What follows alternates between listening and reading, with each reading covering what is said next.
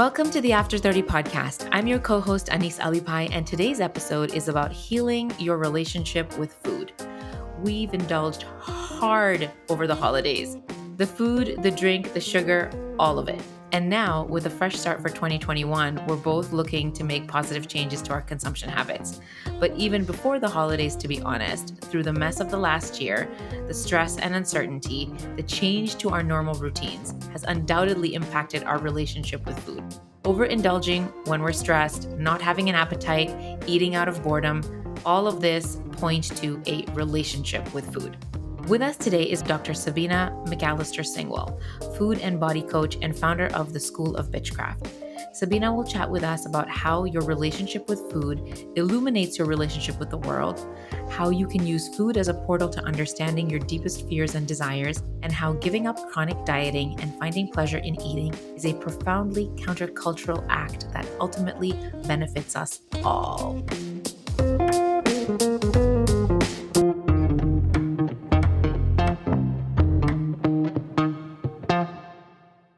Welcome to the podcast, Sabina. Wow. Hi, guys. Sabina. Thank you so much for having me. Thanks for being here. Happy twenty twenty-one. And same to you. Happy New Year. Wow. This is a big one. I'm very yeah. excited about this conversation. Me too. I definitely, I've been eating a lot in general. And not to say that I'm upset about eating a lot. I just, my eating habits have changed. Right? Mm-hmm. Over the course of the year. So I am going to start by saying that I didn't know that I was in relationship with food until somebody actually brought it to my attention.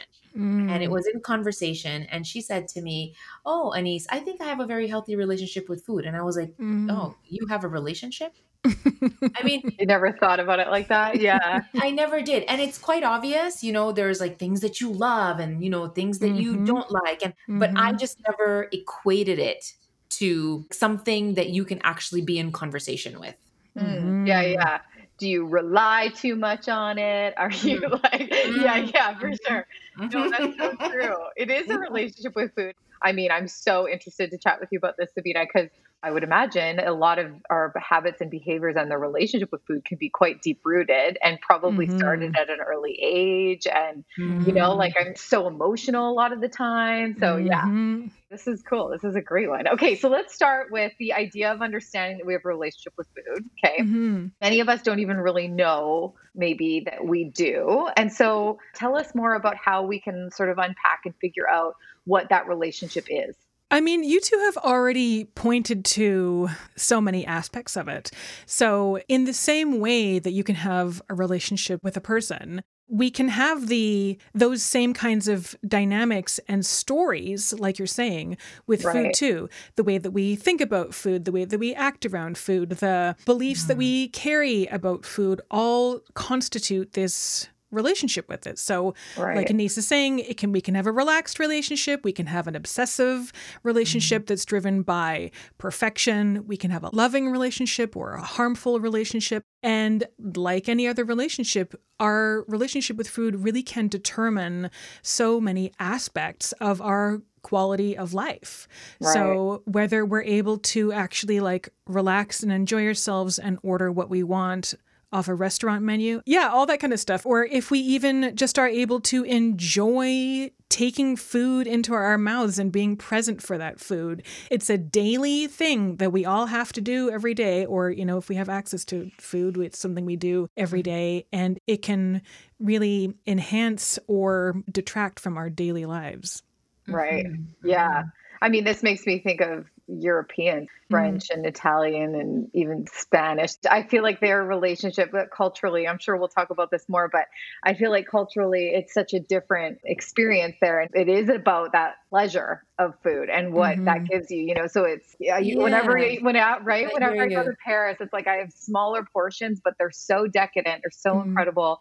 And of course, like you sit and have a meal and it's a three and a half hour adventure, you know, it's like, it's just such a different thing in North America. I feel like we I mean, I'm very overgeneralizing here, but it's just so much more quantity a lot of the time, you know, it's just, mm. I feel like culturally food is really fascinating to me in that way, especially okay. when you're talking about eating and consuming food for pleasure. That makes me feel mm. like it's a very European thing to do, and, you know? And, you know, I know there's an aspect of also, I think, living slowly, which I think is not possible mm-hmm. for me. I align with living slowly, but I don't think I really can. So now that we're back into the new year and I'm living in a schedule, like obviously I'll try to eat at an appropriate time, but definitely on the holidays, it was different, which indicates to me that there is an ongoing relationship. It's a dynamic relationship with food. Mm-hmm. I mean, it sounds like you ordinarily approach food in a very like pragmatic way, which kind mm-hmm. of makes sense. Like our capitalist society really is structured in such a way that you do yes. need to,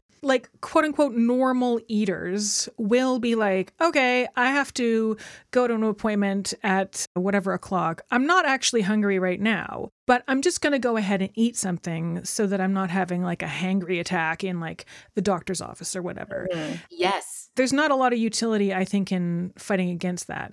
Yes. But the yeah. stories, I think what we're all talking about here are the stories that we tell ourselves mm-hmm. around food and the layer of meaning that we laminate over top of food. That's yeah. where the really juicy stuff lives. And that's where you can find out so much about yourself by going into those stories and exploring them. So oh where gosh. do we start with that? Like, I love that. Tell mm-hmm. us. Love that. And I don't know how to even cover this in like a twenty minute conversation, but if we're going to try and start that. looking at that, where can we start? Well, it's so deep, isn't it? So, I mean, Tabitha, you already said like a lot of the beliefs that we have about food we've had from a very young age. Right. And for people who are chronic dieters or who have body image issues, a lot of their stories are going to go back to when Timmy sat behind you in grade three and like called you fat. Right. Or, you know, your mom was like, you want another piece already? You know, you just la la la la la. Mm. And do you think that sits somewhere deep in our subconscious, or do you think that we'll know those things? Do you think you really have to sit with that and spend some time to try and figure out where some of those things come from? So I think some of us have very clear memories of those incidents, and right.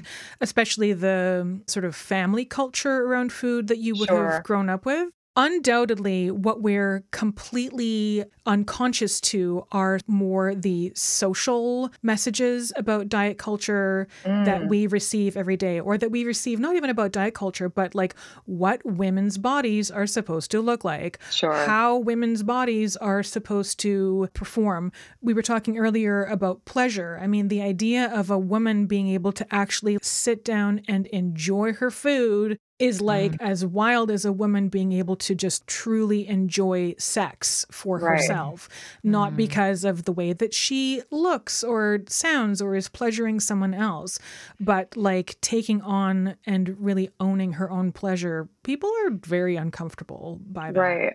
Mm, that's incredible. So, and then I think the cultural piece is really interesting because that's so subtle, but it's hitting at us in every angle all mm-hmm. day, every day. And then yep. of course you add on social, like, you know, we mm. know this, but mm-hmm. like you said, it's subtle and constant that it's probably mm-hmm. very difficult for us to put up those barriers to not let it impact us. You know, I'm even thinking yeah. about the men and our men listeners. And like, I know that this year in particular, my husband mm-hmm. and I have gone to not vegan because we consume cheese like it's a main food group, but we've been at least having far less meat. And mm-hmm. I'll tell you for sure, for my husband, that felt like a huge shift for him, because for mm-hmm. him on the male side, it's like male meat, you know, and it's not that obvious. Yep. We don't think that maybe impacts us so much, but like you said, it's so subconscious and hits at us all the time, constantly, mm-hmm. that it is, it is, mm-hmm. you know, forming that relationship with food. And like you said, creating mm-hmm. those stories on what mm-hmm. we should and shouldn't be doing. I find mm-hmm. it so interesting that when you spoke about how exactly what both of you are saying is the story, right? Yeah. The story that we tell ourselves, the story that's layered into the food, and mm-hmm. how we interact with that story. Can you talk to us a little bit about how that relationship with food illuminates the relationship we have with the world? Like what, how does that connect? Mm-hmm. Yeah. So the person who has influenced my thinking about this the most is Geneen Roth, who's been mm-hmm. writing about this for a long time. She was sort of a, a pioneer in the field of intuitive eating. You know, if you experience the world as chaotic, you might be someone who tries to impose a lot of control over your food. Mm, okay. And people who try to impose a lot of control over their food often end up being the people who feel the most out of control around food, because right. the body's demands always make themselves felt. And so, you know, if you're like trying really hard not to eat beige food or whatever is the mm-hmm. thing that you're doing, there comes a point where all you can see is beige food. It's like coming out yeah, of yeah, every yeah. corner. Totally. And then you break and you capitulate to the beige food, and then you feel guilty, and then it, it starts all over again. And so, Anis, you asked earlier about uncovering that story of food. It really does have to be something, because these stories are so, they can be so unconscious. It really does get uncovered in a way, kind of one meal at a time, okay. where you're sitting down with that food and you're uncovering, I believe this about this macronutrient, or I, I believe that it's healthy. healthy for me, or I believe it's unhealthy for me. Where did those beliefs come from? Are those beliefs actually serving you? Right. Are they actually serving your emotional nourishment? Are they actually serving your physical nourishment? And how do you know? Right. And so it's a story that's worthwhile taking that intentional time yeah. to uncover. Yeah, that's cool. And like you said, I'm sure you're not going to do that in one meal. So maybe doing that bit by bit, and but yes. spending time breaking that apart. Yeah, I love okay. that. I love that. I love that. Okay, so can we go into, because I'm sure we could talk a lot about the story piece, but I really want to spend a lot of time on talking about then what? How do you reframe some of that? And then mm-hmm. I'm going to actually ask like a two-pronged question here. So how do we reframe some of those things for ourselves? But then, mm-hmm. I mean, you and I are both parents, like we said. How do we try and instill some of these really good behaviors, because we know we are shaping mm. our kids this way. So how do we try no, and do that as best we can? So we're not setting them up for really bad stories. Yeah. I mean, to me as a parent, one of the most important kind of background stories that I want my daughter to grow up with is to have a relaxed relationship with food, oh, and to know that cool. having a relaxed relationship with her food is her birthright, and that she can trust her body and trust what her body wants and doesn't want. You know, there's a real cool. intersection. I like that. Yeah. There's a real intersection around consent and yes. food and diet culture. Ooh. And I'm very much about women just feeling really entitled mm. to their food, and I guess to that pleasure piece too. For me, it's also important as a parent to be having So there's that kind of like wallpaper that I'm trying to raise her with around being relaxed around food. Then there's right. the explicit conversations too. And that's, right. you know, where the like nutrition conversation can come in and more explicit beliefs. Mm. But the way that I think about like health and parenting is to take a super holistic view. Right. So I don't want to make every meal just about like, okay, does it have the carbs, oh. fats, and proteins? Does right. it have lots of have fiber? Vegetables, yeah. Yeah. I mean, like the vegetables thing, that's real. That struggle is real. Yeah. Yeah.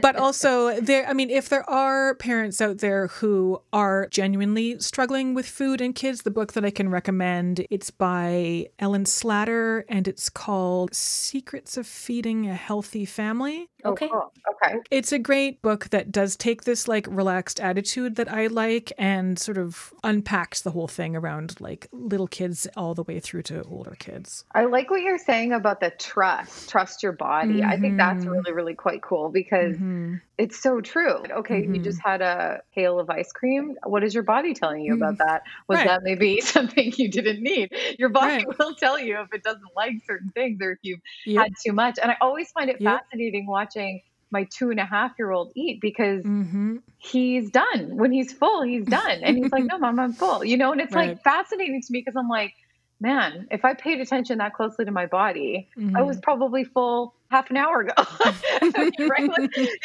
so interesting. But okay. And then, so maybe can you also go back? Cause I know I asked like a pretty heavy two pronged question there. Mm. So the other one about going back to us and how we're spending all that incredible intentional time figuring out what some mm. of those stories are. Mm-hmm. How do we start to reframe some of those for ourselves? I think to me, in terms of reframing our stories, the question is just really about what's serving you.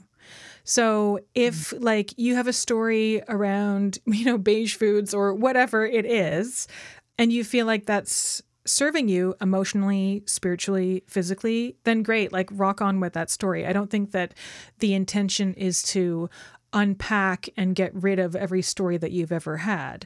I think what there's not a lot of appreciation for among people who are really into health is, for example, the quote unquote ethnic food that people may have grown up with, or the food that, you know, you ate in your childhood that then gets vilified by diet culture later. Holding mm-hmm. on to that childhood story about how it's nourishing and great to eat something that our ancestors have been eating for hundreds of years, like that's a beautiful and valuable story that can serve you and kind of be like a ballast in the storm of diet culture that's telling you like, don't eat rice, for example. Right. So I think it's about you discerning for yourself, what are the stories that serve you and what are the stories that don't? And you find that there are stories that aren't serving you anymore. Like, you know, Timmy called me fat. I believed all my life that I'm fat, even though I can still fit into clothes that are sold in like straight size stores, for example.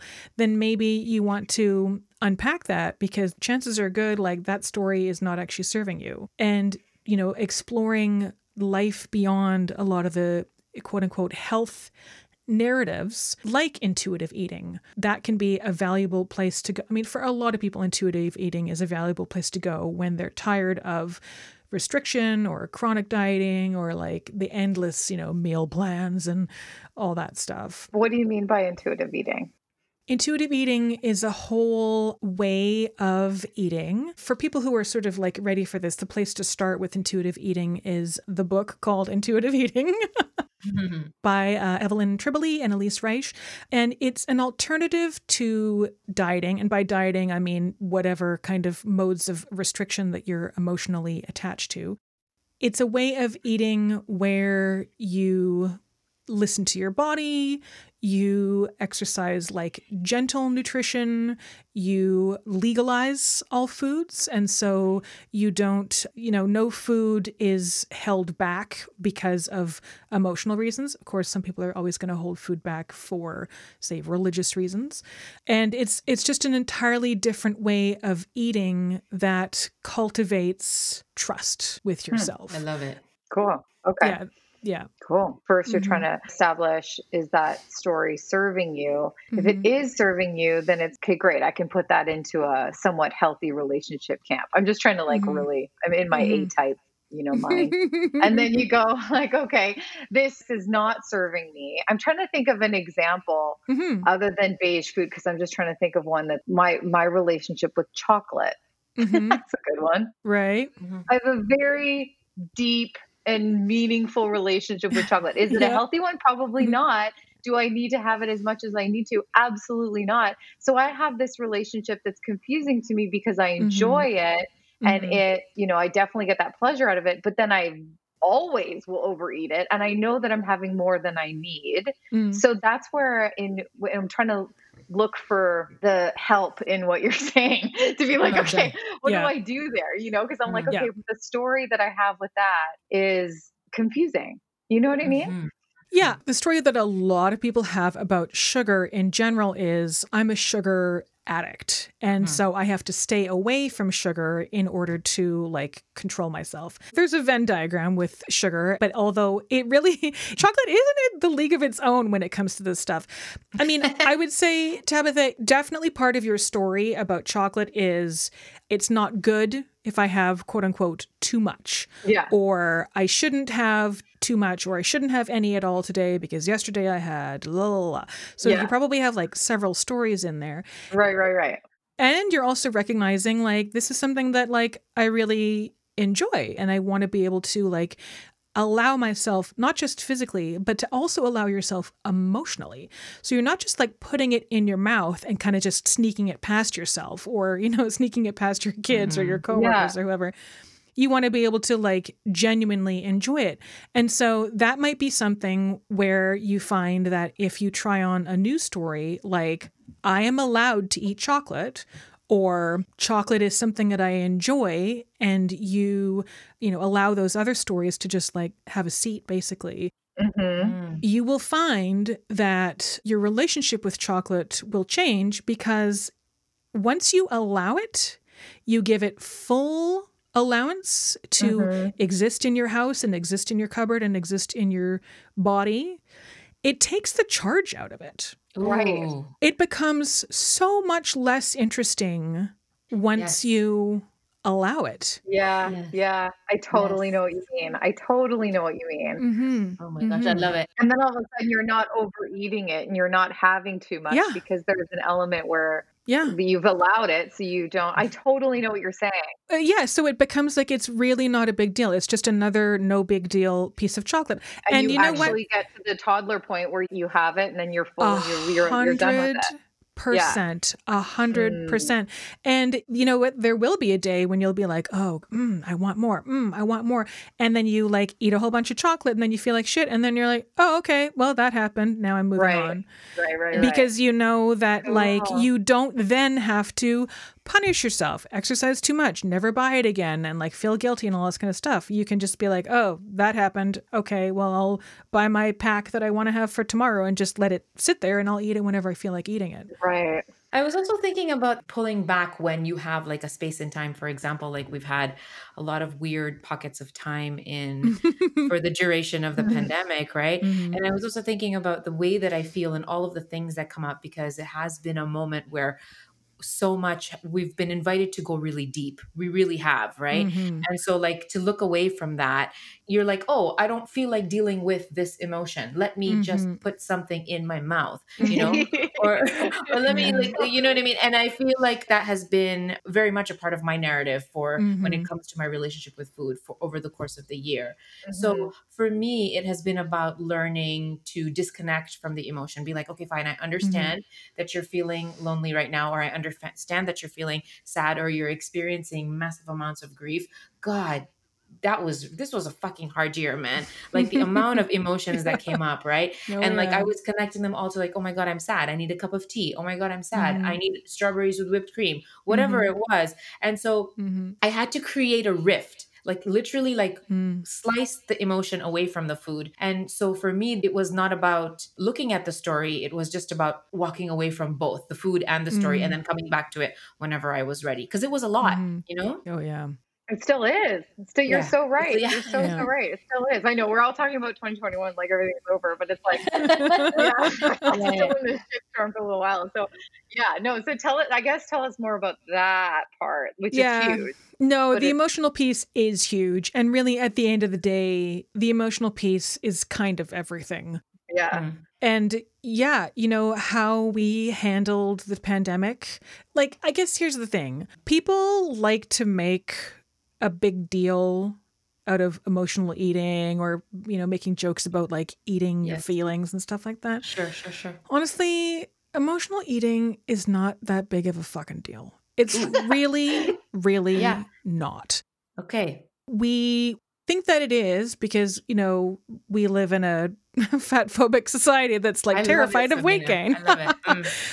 But like, when you think about like all of the coping mechanisms that we can use that are destructive or non-destructive, emotional eating is really ranks low at the mm-hmm. bottom of like, it is not a destructive form of coping. So I think, you know, Ooh. the, the Ooh. despair, yeah, the despair that people felt this year around, you know, I think all of us gained weight this year because our routines all got disrupted. Mm-hmm. And like the fact of the matter is that like bodies are amazing homeodynamic energy machines. Mm. And, you know, our bodies, like for those of us who were able to work from home, I guess I'm not talking about essential workers who were still, you know, charging out of the house every morning, which mm-hmm. like, to me, that is a distant memory. And I, I feel grateful. I don't I'd have to do that anymore.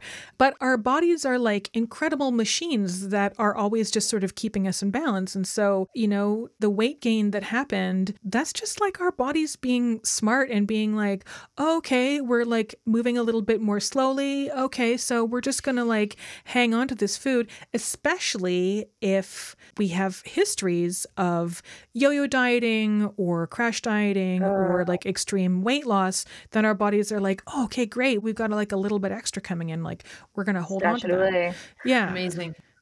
So, I mean, I think that there's, to me, if there are times when you're like, the grief and the sadness of all this bullshit is just bowling me over and I'm going to have that cup of tea or the strawberries with cream or whatever, like, great, go for it. If you are also able to sit with those feelings, like while you're doing it, you know, or later or before, then that's great too. Because the thing with those feelings is they want to be felt. They do. And if we don't feel them then, we're going to feel them later. And they might be a little bit more painful. And you know what you're saying about that too, is even if you're sitting there eating and doing this emotional eating that we're talking about, you're still feeling the feelings, you know, like that's, mm-hmm. that part still needs to be had, even if you're snarfing down oh, the plate of nachos. Yeah. So yeah. I like what you're saying, because this is such a theme, Sabina. Like you're, mm-hmm. I really like this theme of relaxed. Mm-hmm. You're very relaxed for this. And that's mm-hmm. quite nice, you know, that this just... just to even give ourselves this break, you know, to even hear yeah. you say that, I yeah. think means a lot for me to hear that. And I'm sure mm-hmm. we'll feel the same for other listeners that like, mm-hmm. shit, if you did that this year, it's fine. You know, it's yeah. probably, it is, like you've said, one of the least destructive coping mechanisms you could have had this year. Yeah. All good. This was a crazy ass year. Yeah. It's going to happen and it's okay. And your body is incredibly smart. Like that's so, exactly. so lovely to hear that, honestly. So Yeah. yeah. Oh my gosh. I take so much from that because I am definitely grappling yeah. with it all the time. So thank you for yes. that. That's amazing. Yes. Yeah, yeah, for sure. Okay. So we are nearing the end of our episode. So typically we have a wrap question, but I think you've kind of answered it. Why do you think giving up chronic dieting and finding pleasure in eating is a profoundly countercultural act that ultimately benefits everyone? I mean, this is kind of what we're saying. Like to be able to understand that you have a right to be relaxed around food and to like allow your body to do its thing during a wild pandemic year.